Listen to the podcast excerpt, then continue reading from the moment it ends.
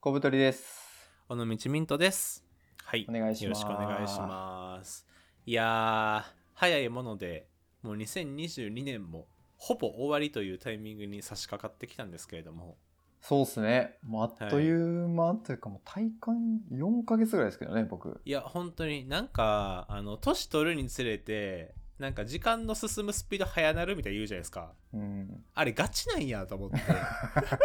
ら早くなってると思う、ガチで。うん、本当に早くなってるなと思ってう。ん。で、状況別でこれなんか再開したんていついつでしたっけもうちょい前か。再開したのは多分ん12月末とか1月ぐらいじゃなかったかな。あ、そっか。2021年の12月から1月ぐらいのなんか、ようわからんタイミングでやったんでしたっけ確か。そうそう、復活しましたね、そこで。そっかそっか。じゃあ、状況ボーイズ復活祭からも、もうほぼ丸1年が経ったということで、うん。まあ、このラジオにとってもメモリアルなあのタイミングにはなるんです ちょけっれとども。ダサいな、さっきから。 なんか、ウーバーワールドみたいになってない知らんけど。い確かに。いや、僕そんなこと言ったことないですよ。その別に、ウーバーはいいと思ってますよ、僕は。やいやいや。あの、残ってますからね、音声で。残ってるかそうですね僕がビバラロックっていうフェス行った時にウーバーワールド見て後ろのスクリーンに歌詞全部表示されすぎててその歌詞が中二病すぎてやばいって言った回が残ってます多分 そうですね、今要約したんですけど、えー、ウーバーを否定してるわけではありません。はい本当にすいませんでしたはい、すいませんでした。はいまあそんな感じでねちょっともう2022年も終わりに差し掛かってきてるということで、まあ、今年をね、は振り返らなきゃいけないんじゃないかなというふうに思いましてはいはいはい。まあもうあのあるあるではあるんですけれどもえっと2022年ベスト〇〇はい、出ましたね。もはう、い無限に出てくるね、12月末はこういうコンいテやンツ本が当。ですよ何かをあの発信なりコンテンツ作ってる人が絶対にやると思うんで僕らもね、うんその群れの中のあの小さな一匹として頑張っていこうかなと思ってるんですけれども、はいはい。まあ、あんまりねジャンル絞りすぎるとなんか出にくくなるかなと思ったんで、うんまあなんか今年にやってよかったこととか、まあ、見てよかった作品とか買ってよかったものとか、まあ、これがこれやってよかったなみたいな買ってよかったなみたいなものを、まあ、ジャンルレスであの紹介できたらなと思ってます。はいはい。はい。コブさんなんかありますいいですか、私、一どう発ぞ目。。一発目ぶちかましてください。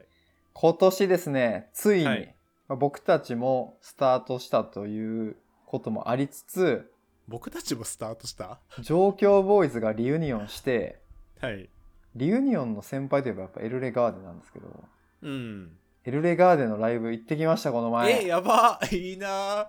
すごい。これは、まあ、いろんなライブ見たんですけど、今年も。うん。まあ、見たかったっていう気持ちも相まって、やっぱベストかなっていう2022年の。はいはいはい。めちゃくちゃ良かったです。え、それワンマンに行ったんですか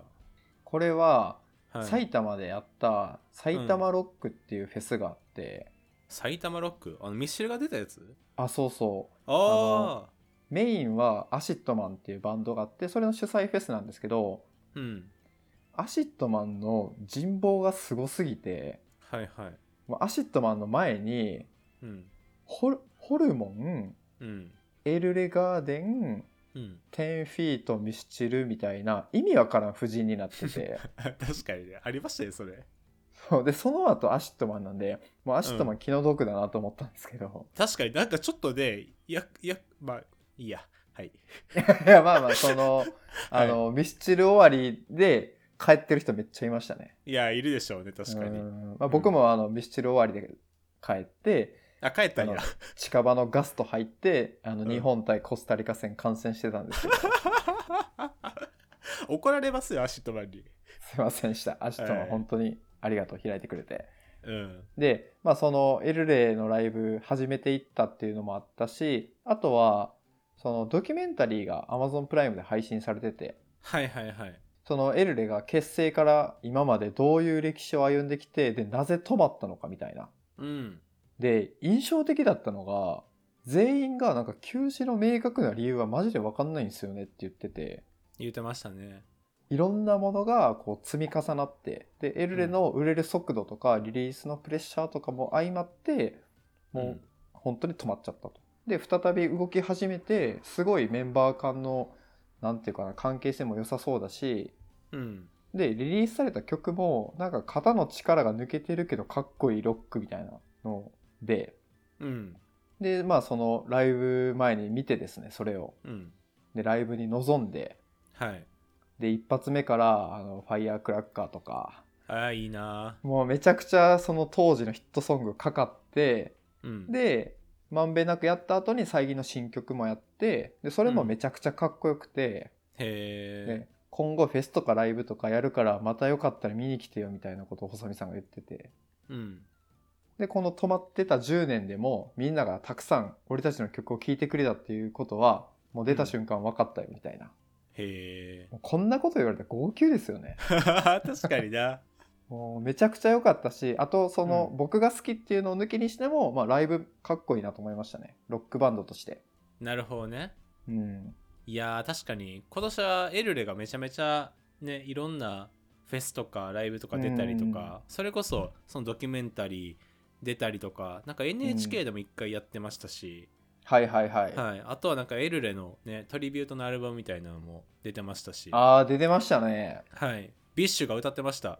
いやーよかったよビッシュのギターバグはい良かったですよねでもなんか一番良かったはあの「さやねえの風の日」が一番良かっ たあの騒然としましたね最初はあの、さやねえがトリビュートに入ってんのなんなんみたいな感じでざわついてたんですけど、蓋開けてみると一番ロックしてたのがさやねいえ、や思ったあれが一番 いいさやねえかがっこよかったっすねそうそうでなんかごめんなさいこれ別に自分のベストの話と全然関係ない話するんですけど、僕もそのあのアマプラで見れるエルレのドキュメンタリー見たんですねはいはいはいであの時にこう細見さんがなんかあれアメリカロスかどっかに行ってうんなんかそこのなんか友達かわかんないですけど女の人となんか山登るシーンみたいなのあるじゃないですかはいはいはいであそこでそのなんか細見さんの友達の女の人がいやなんかこうなんかクリクリエイターはやっぱりなんか自然と触れ合う時間を作らなきゃダメよみたいなうんでなんかあんたもここに来てなんかいいアイデア生まれそうっしょみたいなほしで細見さんが「イエーイ!」みたいな言ってるみたいなそういうシーン確かにあった とそん思なうパリピみたいな、イエーイ。 あったと思うんですけどでも実際なんかその山登ってなんか曲作りになんか難航してる時に細見さんが山登ってできたのがなんかマウンテントップってそのままやんけみたいな曲っていう確かにな。 そう NHK のドキュメンタリーで確か言ってたんですけど、はいはいはい。で僕それに触発されましておいなるほど自然に触れて山登らなあかんねやと思って、はいはい。そのい見た1週間後ぐらいにちょっと高尾山行ったんですね、えー、めっちゃいいじゃん。はい、でもなんか高尾山行ったらその細見さん効果かわか細見さん効果か紅葉が綺麗やったかどっちかちょっと分かんないんですけどいや、絶対、あの、紅葉ですね。あ紅葉か めちゃめちゃ人がいましてはいはい。そう自然を楽しむ余裕はなくただ、まあ、あのロープウェイで上がったり下がったりして帰ってきたっていう日がありました僕はえ、どうでしたかなんか、状況ボーイズに活かせそうなクリエイティブは生まれましたかいやちょっと人多すぎてただ団子を食べることぐらいしか僕にはできなか ったですマウンテンダウン。 マウンテンダウンしてもうたと思ってマウンテンアップダウンして戻ってきただけね。そうそうマウンテンアップダウンして すいません細目さんにはなれずに帰ってきましたあーまあやっぱね、あの、細見さんの言ってた、うんそのマウンテンは全然人もいなさそうだし、周りに。そうそうそうガチ自然でしたしねうん、やっぱこう自分と向き合う的な意味合いもあるんでしょうねああいうのはそうですね団子屋もなかったですもんねあのマウンテン単語やないねはいまあ言うてますけどはいはいちょっとじゃあ僕次行こうかな。あどのう僕ぞはですね、じゃあなんやろな、あのこれ良かった習慣みたいな話なんですけど、はいはいやっぱあの生態に行き始めたっていうのが僕今年一番良かったなと思っておて、おなんかあのこの状況ボーイズでも、なんか2人がやってる健康法みたいな回がちょっと前にあるんです けど、おじさんすぎるだそうろそう内容 ちょっと年齢感じる内容になっちゃってるんですけど、まあ、そこでも僕話してるんですけど、はいは今い年からその内臓生態ってやつに行き始めたんですよね。ああ言ってましたねなんかちょっとこう不思議な生態何でしたっけそうそう腹かっさばいてなんか内臓取り出すみたいなやつでしたっけまあ近くてなんかその近い普んかい通 普通の生態ってその痛いところ首肩腰とかをゴリゴリやられるみたいなのが多いと思うんですけどなんか僕が言ってるところはなんかその痛くなる原因はやっぱ内臓が悪いからやみたいな論がありましてなんか最初の方はすごいお腹をめちゃめちゃ強く押されてでもその結果首とか肩の疲れが楽になるみたいなそのスピリチュアル生態なんですよね、まあ、要はいやいや、ちょっと待って。あの、本当のこと喋ってる本当に怖いから。いやスピリチュアルじゃないんですけどなんか不思議なことが起こるああ、そう、そういう意味ですね。冗談ですよ、皆さん。はい、整体に、まあ、行っててでまあそれ今も僕、まあ、2週間に1回ぐらいの頻度で行ってるんですけどはいはい。やっぱりその整体行く前と今の体のなんかコンディションみたいなのをちょっとあの比較するとやっぱり今の方がなんか肩とか首の疲れとかもなくなってるしうん。あとやっぱその整体の先生になんかいろいろ怒られて食生活とかも改善されたしはいはいなんかちょっと健康が加速してすごい良かったなと思ってます。え、その、食生活はどういうふうに変わったのそうそうこれもなんかちょっと言ったんですけどなんか僕毎日水のようにコーヒーを1リットルぐらい飲む飲む生活をしてたんですよすごいね。1リットル。カフェインすごそそうでそれは良くないから水に変えて水も2リットル飲みなさいみたいなう。うん。でそれで水を、まあ、いっぱい飲むようになったりあとはなんか僕まあ在宅で仕事してる時も多いんでなんかまあお昼ご飯食べるじゃないですかそりゃうん。で家でお昼ご飯食べる時になんかあんまり時間かけたくないなかったんであの週5で札幌一番味噌ラーメン食べてた時があった んですよすごいね。そ飽きんか、それ。そうだから昼ご飯をもう完全にルーティン化してたんですけどはいはい、はい。いやそんなインスタントラーメン食べとったらマジでダメみたいに言われてまあそのおへー昼ご飯とかも変えたりしたとか、まあ、結構そうですね体にまあいい影響が及んでるのかなと思ってこれは2022年すごい良かったなと思ってますえそれ食生活とか変えてなんかどういう感じなん、痩せたとかあーなんか痩せそれが直接的に痩せたとかは別にないんですけどやっぱりなんかあの先生の言ってることを全部こう守ってやっていくとその痛かったところが痛くなくなるっていうそのスピリチュアル体験をしてるんで、ちょっとちょっと怖い怖いちょっとどっちそれもう本当に怖くなってきたいや不思議な体験をしてるんでいやいややめろってちゃんと科学的なこと言えって頼むかまあ科学的に多分良くなってるんだと思うんですけど、らはいはい、まあ良くなってるんであのそれを戻したくないんですね悪い方向にもあーせっかくいい習慣ができて体調もいいから、まだ札幌一番縛り生活したくないとそうしたくないなっていうのがになってくるんでやっぱりなんかご飯もあんまりジャンクなものできるだけ食べんとこうとか、はいはいはいまあ夜ぐらいは毎日自炊しようとかやっぱそういうふうにちょっとこういい方いい方に向かっていくんですよ。あうん、でこれちょっと良かったなって思ってるところなんですけどーうん人って自分の体に悪いところがあったり不調な時が続くと不調なことに気づかなくなるんですよ多分、あーなるほどね、はい、それがデフォルトなんで。うん、でもその体調とか体の調子が良くなってくるとちょっとおかしいみたいなのがすごい敏感になってくるんですよね。はいはいはいあこの感じ多分疲れてるから結構お風呂長めに使った方がいいかもとか、うんうんあ今ここに若干違和感あるから多分なんかもしかしたら水足りてないんかもしれんみたいなそういうちょっっと敏感な感じになってくるんですよね。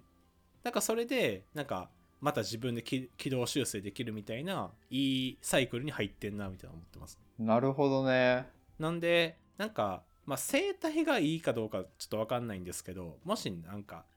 首肩腰痛いなとか、なんか体調悪いなみたいな思ってる人は、まあ僕もね、そこの整体2軒目でいいところに出会ったんで、まあ何個か行ってみて自分に合うところ探してもらえればいいかなと思ってます。なるほどはい。そんな感じです。健康の話で僕もちょっと今年やってよかったとかはい。あるんですけどどうぞどうぞ。あの土井善晴さんっていう料理研究家の方がいてはい、あの、関西弁の人じゃなそうそうそうい。はいはいはい。でその人が一汁一菜っていう食事スタイルを提唱してるんやけどああ、そうなんですね。その本を買って読んで試したら結構良くてへえ。ご飯一つとうんあと具沢山の味噌汁でもういいよみたいな、あーでそのご飯の炊き方も炊飯器で早炊きでいいし、へえ。もうみ味噌汁なんかも適当に具材入れて作ればもうそれでいいんですよみたいなこと書いててうん。で僕もそれちょっと導入したらはい。あの眠くならないし食後ああ、そうなんよ。やっぱ外食してラーメンとか食うと午後やばいじゃないですか確かに確かに。なんかもう頭ぶん殴られたみたいになるじゃないですか。うんでそういうのもなくてでまあ自炊してるからなんかこう充実感というかやってる感じもあるしはいはいはいでそのミントさんみたいになんか外食する時も今までだったらラーメンに行ってたのをいやうんちょっとやばいから無地カフェに行って和食にしようみたいおおいいっすな、ねなんかこのちょっとずつなんていうかうん基準がそこになってくるみたいなのもあって、はいはいはい割と良かったですねやってみて一汁一あなる菜ほどスタイルえそれってなんか主に何昼にやってるってことですか基本昼ですね僕も在宅で働いてるんで、うんで適当にその冷蔵庫見て余ってる具材ぶち込んでで味噌溶かしてでうんご飯炊いてそれ食うだけみたいな、めっちゃ簡単ですねめっちゃ簡単やけどもうそれでそれでいいんですよっていう感 じ文章から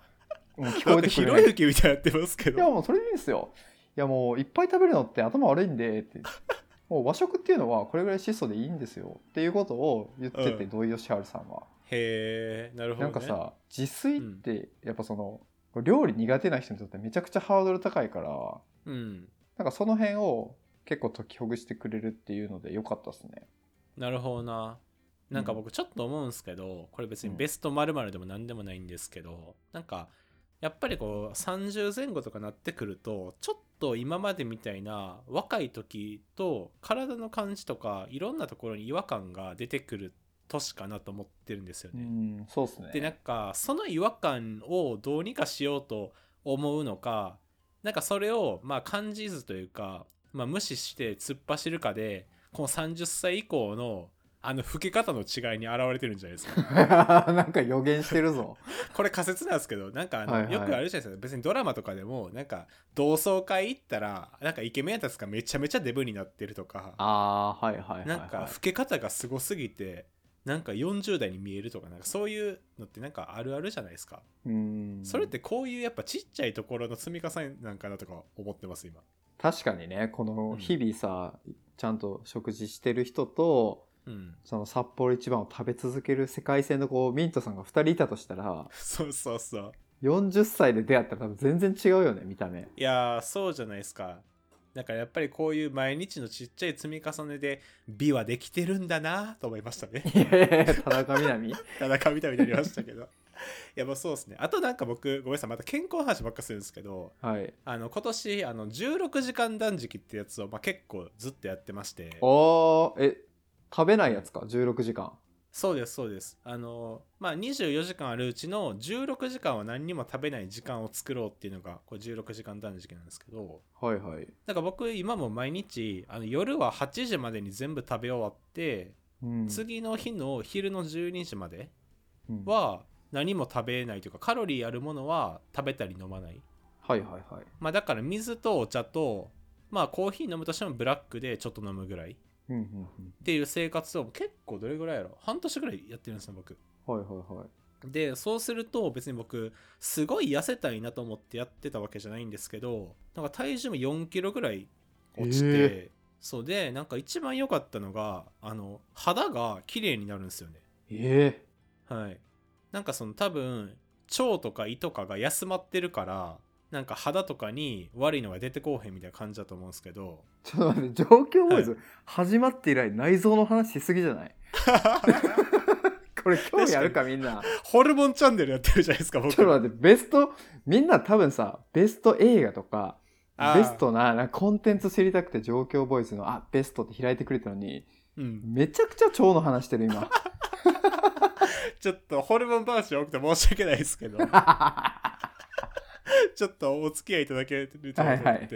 で僕結構その肌元から荒れやすいんですね結構ニキビとかできやすいあ体れ質なそんですうけなんやどでそれでこう皮膚科とか通ってなんかあの薬とかもらってたりしたんですけどうんもう今が一番薬とか何も塗ってないのに肌の調子いいっすねもう16時間やってる時がええこれ、思うんやけどさうんなんかこう引き算するのって結構健康に効果悪くない引き算余計なものを食べないとか、うーんまあ、そのミントさんで言ったらその断食とかで僕で言うとうんタンパク質を取るためになんかうんタンパク質バーとかプロテインとかをやってたんですけど、へーそんなことせずに普通に食べるでちょっと少なめで食べるぐらいがめちゃくちゃ痩せてはいはいはいはい。飲み物もそのカフェラテとか炭酸水とかうん。をやめて水にしたらすごい健康も良くなったしっていうので、はいはいはい。なんか余計なことをやめるっていうのが結構健康に近づくのかなっていう気はしますね。いやー、確かにそれ思いますね。なんか、あの、今の生活じゃないけど、普通をキープしつつ、そこに余計なもんっていうか、いろいろ付け加えるより、うん今の生活から引き算した方がシンプルになるし、多分その方が健康になりやすいかなとか思ってます。そうだね、今はいそ。のなんかめっちゃ食べてそのサプリで埋め合わせするとかじゃなくて、まあ、そもそもあんま食べないとかうん。の方がなんかなんやかんや効果出るなっていう気はしてますね。そうですね。で、なんかこういうのって、こういう引き算するみたいな発想って、なんか20代の若い時って、あんまり魅力的に思わないんですよね。っていうの も、なんていうんかな、あの、効果が出たことに対する喜びが多分まだ少ないんですよ、若い時って。あでも、僕らぐらいの30ぐらいになってくると、効果出た時の喜びがめちゃめちゃ嬉しいんですよね。ーそうねなかなかうん出ないし、まあ例えばダイエットで言うと痩せづらくなるしどんどそうそうそうそう。で、太りやすくなるじゃないですか。ん。うんだからなんかそういうことをした時に効果がみるみる出てるっていうのが分かった時のなんか嬉しさが20代前半の日じゃないと思うんですよね確かにあの30代の1キロ痩せるのは20代の3キロ痩せるぐらいの喜びあるかもねい。や本当にそうだと思うんですよねそうだからなんか一回あのいいなと思った習慣とかは、まあ、結構継続できるんかなみたいなちょっと思ってますねああなるほど。はいこの話楽しい誰かみんなちょっと僕は楽しいですけど ね、ちょっとはい、あの良かったもの喋りましょう。健康のあの腸の話はここまでに して。ホルモン話終わりで、そうホルモン話は、はいで、コムさんなんかありますポップのやつポップのやつはえっと、ポップがちょっとわかんないんですけどはい今年やって良かったなっていうのはえっとエルデンリングっていうゲームがあるんですけどえエルデンリングエルデンリングうんうんこれがねマジクソ面白かったですねそれは何スイッチとかこれはプレステでできるゲームなんですけどはいはいはいこの収録してる前日に今年のゲームアワードっていうのが世界で発表されましてへえそこでまあ大賞を取ってる作品なんですけどあそうねすごいこれはマジでうんあのめちゃくちゃ面白いです本当にそれどういう感じのゲームなんですかそれこれはえっと RPG ですね主人公がいて、まあ、敵を倒して最終的にボスを倒すとクリアみたいなはいゲームムなんですけど、うんいわゆる死にゲーって言われてるジャンルで死にゲめっちゃ死ぬんですよーへ敵が強すぎてその辺の雑魚敵にタコ殴りにされてええ死ぬみたいなことがよくあるんですけど、うんまあその高難易度と絶妙なゲーム設定難易度調整が面白くて、100時間ぐらいやってあこんな面白いゲームあるんだっていうことで一気にいろんなゲームしましたねそっからああいいっすねこれめちゃくちゃ面白かったですそうなんやなんか僕ちょっと思ってんすよ僕あのゲームをしてこなさすぎてる人生なんですようんなんか最後の記憶が本当大乱闘みたいなぐらいの記憶なんあーですよスマブラみたいなはいはい はい とかなんか友達からもらったグランドセフトオートで戦車出して街破壊するみたい なあのチート使ってねチート使ってそれぐらい止まっててでもなんかゲームってやっぱいいんかなとか思って僕もちょっと来年以降とかなんかややろっかなとかちょっと思ってますあぜひぜひあの、はいゲームってねこうなんかこう子供の遊ぶものみたいなイメージあるかもしれないんですけどうん今やったらほんまにストーリーが良すぎて映画化されるゲームがあったりとかはいはいはいあとはまあ一人でできるんやけどネットとかつないだら友達と通話して、マジで友達の家でゲーム遊んでるみたいなへえので、まあ、コミュニケーションの一つにもなるし、うんまあ、ハマりすぎるとね生活が壊れるっていうデメリットがあそるうんでですすけどよねうんまあ、その辺うまくやれば結構一人でできるいい遊びかなと思いますね。はいはいはいなのでちょっと僕がもし始めたらこのラジオでも報告させていただきますそうですね僕とミントさんでねなんかあはのいチームで対戦できるゲームとか始めたら、はいあのリスナー状況ボーイズハイができますね確かにでもごめんなさい僕一一個謝っとくんですけどめっちゃゲーム下手くそで、特になそうんなかのモンスター狩るみたいなああいうは系いめっちゃ苦手なんですよ、あ、アクション系。アクション系だから僕モンスターモンハンとかめちゃめちゃ苦手で最初なんかあのその時 PSP でやってたんですね僕 懐かしい。そうそうでなんか最初にあの飛ぶやつが出てくるのってイアン・クックが出てきたんですよその時、はいはい。イアン・クックっていう、まあ、モンハン界でいう一番最初の敵ですね。そうそうそうで僕イアン・クック怖すぎてもう確かに怖い。耳でかい。そう飛ぶやんみたいなこんなん勝たれへんと思って最初めちゃめちゃ負けてましたイアン・クッ クにまあなんでそんな僕でももしかしたら2023にやるかもしれないんで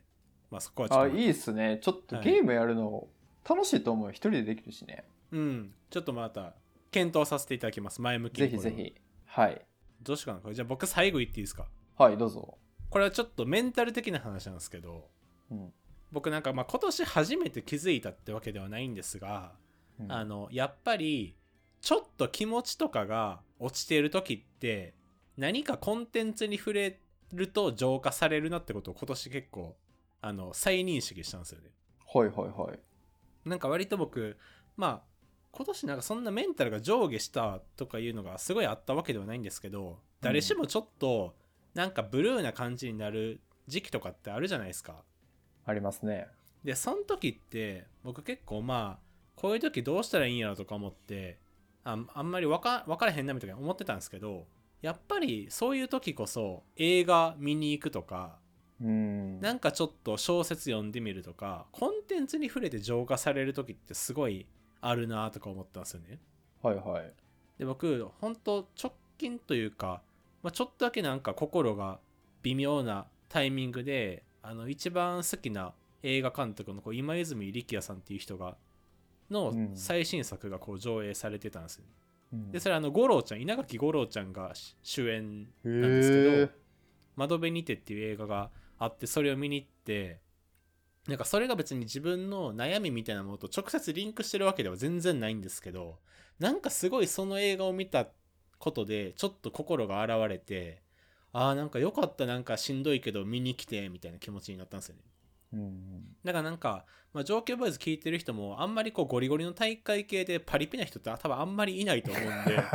聞いてないです。ボイシーとか聞いてんじゃんそういう人に。あ、ボイシーとかか。そうですね。なんか結構、なんていうんやろな。ちょっとこう、文化系みたいな人も多いんかなって勝手に想像してるんですよね。うん。なんかそういう人はやっぱ、なんか、落ち込んだりした時は、あの、無理やりにでも何かコンテンツとかに触れていくっていうのが、なんかメンタルの安定剤としてすごいいいんじゃないかなとかあ思いましーた。はい。やっぱさ、映画館行くのってなんかこう、いいよね。非日常がぶち込まれるというか2時間ぐらい。ああ、そうですね。確かに。 しかもなんてあの、ロビーのさ、キャラメルポップコーンの香りとか、やっぱテンション上がるやん。確かにいい匂いしますもんね。うん。確かにじゃあそういう面で言ったらあんまり家で本読むとかよりもちょっと足運んで映画見るぐらいの方がいいんかもね。そうね。うん。とかまあ、温泉行くとかね。ああ、温泉行くとかも確かにいいっすね。だからもう、あの、僕はこの2022年中にそのメンタルの復活させ方ちょっと習得したんで、まあ来年以降もそうやって自分の機嫌は自分で取れるように頑張っていきたいなと思ってます。ああ、めっちゃいいですね。はい。 ベスト〇〇ってこんなんやったっけ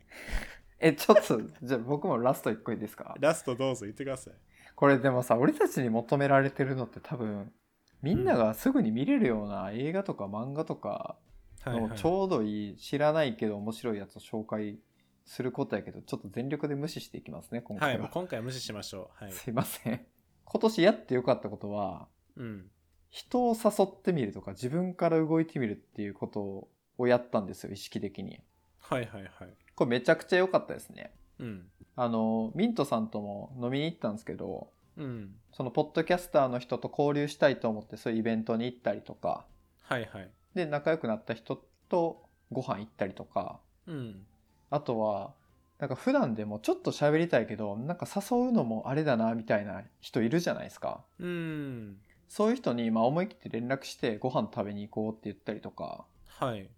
ていうのが最近ここ23年ぐらいできてなくてうん。であの人と仲良くなりたかったけど引っ越しちゃったなみたいな後悔があったんですよ。っていう時にもう思い切って連絡してうんで自分が喋りたいと思った人と話すのはまあ普通に楽しいんではい。行っても楽しいしっていうので結構やっぱ自分から声かけて人誘うっていうのはちょっと怖いけどえ全然やった方がいいなっていう結論に至りましたね、ああなるほどねそれでどれぐらいの関係性の人を誘ってたんですかまあ、友達顔見知りではあるけどがっつり喋ったことない人に連絡するとかああ結構緊張しますねそれ、あそう緊張するうん、で、まあ普通に断られる可能性もあるしさうんっていうのをまあちょっとこう連絡してみるっていうのをやってみましたねなるほどねなんかそれでこうちょっと生活変わったなみたいなってありますそれであの例えばこれはまあ誘うではないけど都内のあのシェア本屋があってそこにちょっと思い切って参加してみるとかはいはいはい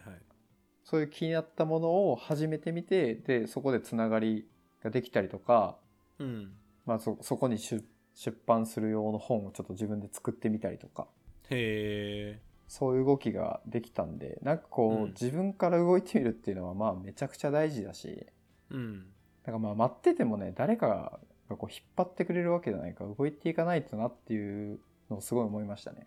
なるほどねうん、なんかコブさん結構一時期その生きる意味みたいなのを自問自答してた時期あったじゃないですかしてましたねあの神奈川の端で散歩して 毎日毎日くるりもくるりも歩いて歩いてやっぱそれってこうなんかちょっとうちにうちに意識が向いてたからそうなってたみたいなとこもあるんですかねもしかしたらそうっすね今思えばやっぱ周りに友達があんまりいなかったんで、うんまあ、そのずっと考えるしかなくてはいはいはいただやっぱその時もいないほんまに友達いなかったかって言われたらなんかその辺で知り合いはいたし、その人に連絡すれば全然会えることもできたんやけど、うんなぜかこう連絡せずにこうずっと考え事してたりとかなるほどねっていうのが割と後悔というかうんいや動けば LINE1 個送るぐらいね全然すぐ終わるしなっていうので、うん反省を生かして今年はちょっと人を誘うようにしてみました、なるほどね結構いい話ですねそれみんなもね気になる人誘ってみてはでこの回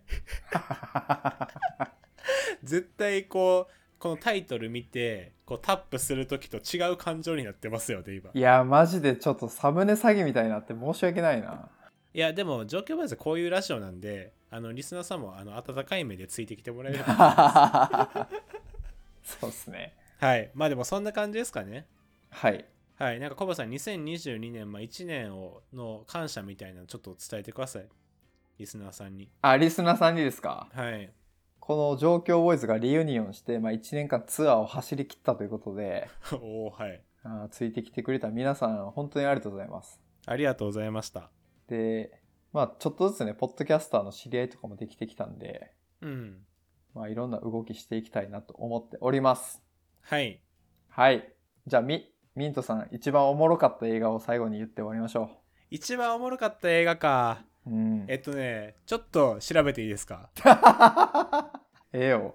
すいませんお待たせしましたはいあの「私たちは大人」っていう映画があって私たちは大人これなんかね説明するのがめちゃめちゃ難しい映画なんですけどまああの2人の男女の、まあ、恋愛を中心に描いてる、まあ、映画といえば映画なんですけどうんこれねあ途中までそんなおもろくないんですよ正直。えでなんかあの逆にちょっと下手くそやなとか思うところとかもあってじゃ若干乗っていけなさは途中まで続くんですけど、うんあ最後なんていうのエンドロールってあるじゃないですか映画うんエンドロールでそれまでのやつをもう全部ぶっ壊していくぐらい最高のエンドロールが流れるんですよえエンドロールってあえあれでねあの文字が流れていくはいキャストとかえそこでひっくり返すってことあの別にストーリーをひっくり返ってないんですけどそこがめっちゃくちゃいいんですよこの映画エンドロールがいい映画が あるのちょっとマニアすぎん紹介何やそいれや震えるエンドロールが見れますこの映画はあ面白そはい。なんで、僕、今年2022年一番良かったって言われたら多分これが一番良かった。